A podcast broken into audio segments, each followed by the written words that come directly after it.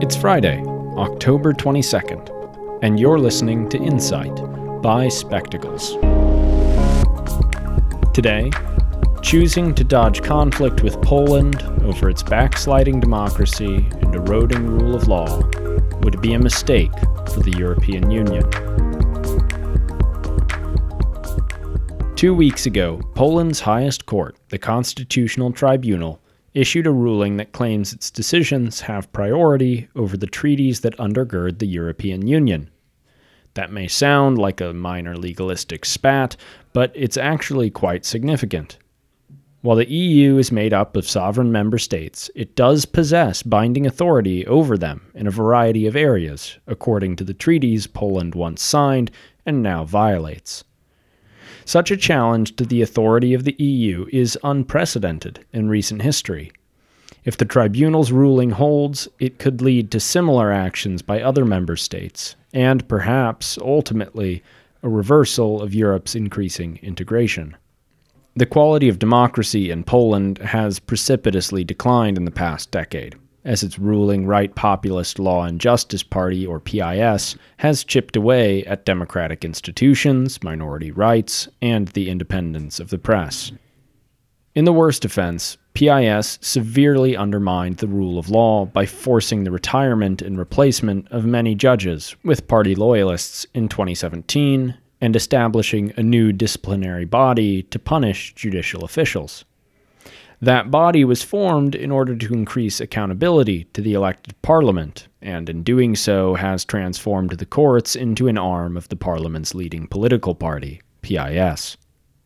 The EU's highest court, the European Court of Justice, ruled that such actions violated the independence of courts and thus the principle of rule of law upon which the European Union was founded.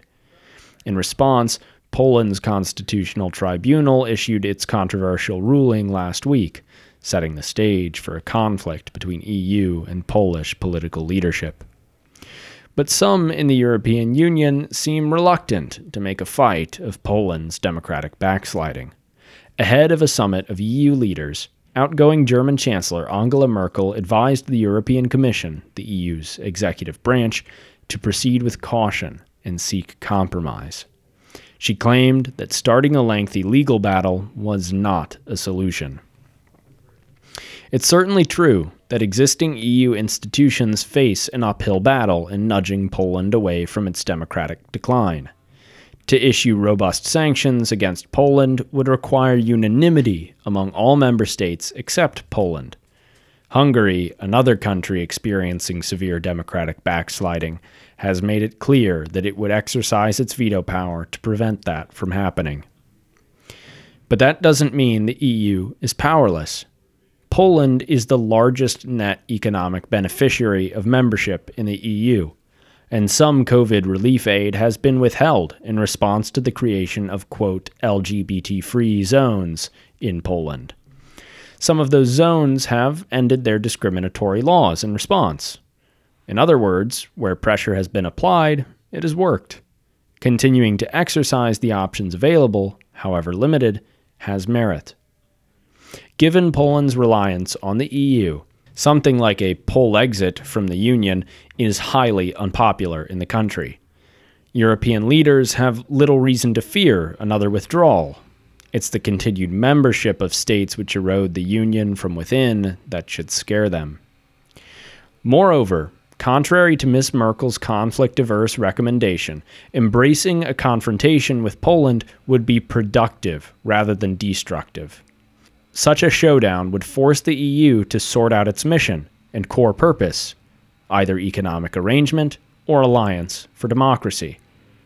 The Maastricht Treaty which established the EU as a successor to the European Economic Community in the 90s, and the 2009 Treaty of Lisbon clearly state that among the Union's core values are democracy, human rights, and the rule of law, not just economic cooperation. Working through the tensions over sovereignty and the extent to which Europe should integrate could move the European Union away from the odd fence sitting space it currently occupies. In response to the Polish Constitutional Tribunal's decision, Belgium's Prime Minister Alexander De Croo said, If you want to be part of a club and have the advantages of a club, you must play by the rules. Poland has decided that it won't play by the rules, but it's not necessarily the case that it must, especially if European leaders let the Law and Justice Party get away with flouting, well, law and justice.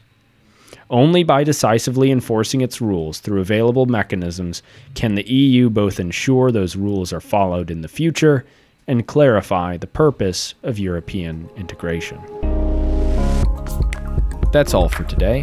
If you enjoyed, please consider subscribing to the podcast, rate us on Apple Podcasts, and share this episode with your friends or on social media.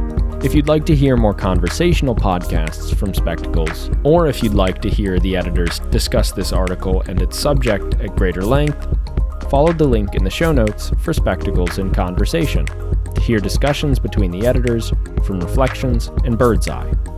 If you'd like to read or make a comment on the article you just heard, there's also a link in the show notes to our website, where you can sign up for our newsletter if you haven't already to receive a new way of seeing politics in your inbox five days a week. Thanks for tuning in.